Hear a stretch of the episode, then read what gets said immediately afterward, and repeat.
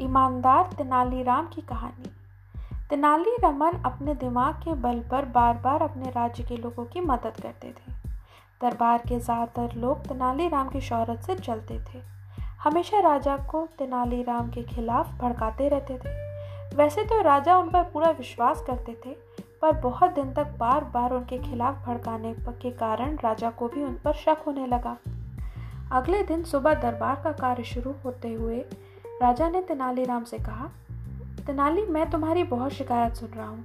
तुम राज्य के लोगों को ठग रहे हो, उनसे पैसे लूट रहे हो? तेनालीराम ने राजा को उत्तर देते हुए पूछा, क्या आपको इस बात पर विश्वास है? राजा ने उत्तर दिया हाँ अगर तुम बेगुना हो तो साबित करो। तेनाली ने यह सुनकर बहुत दुख हुआ और वो बिना कुछ कहे वहाँ से निकल गए। अगले दिन एक सैनिक राजा के लिए पत्र लेकर आया। वो पत्र तेनाली का था।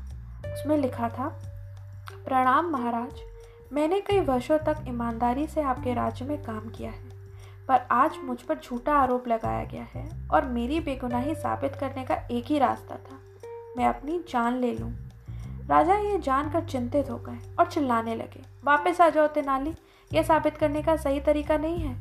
तभी दरबार में बैठे एक के बाद एक मंत्री और लोग तेनाली की तारीफ़ करने लगे।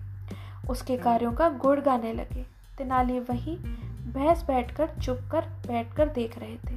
तभी तेनाली अपने असली भेस में आ गए। तेनाली को देख राजा बहुत खुश हुए। तब तेनाली ने राजा से कहा, हे hey महाराज, इस दरबार में बैठे सभी लोगों ने मेरे विषय में अच्छा ही कहा है। क्या इससे कोई अच्छा रास्ता है? ये बताने का कि मैं ईमानदार हूँ? राजा ने तेनाली से क्षमा मांगी और अपनी गलती मानी।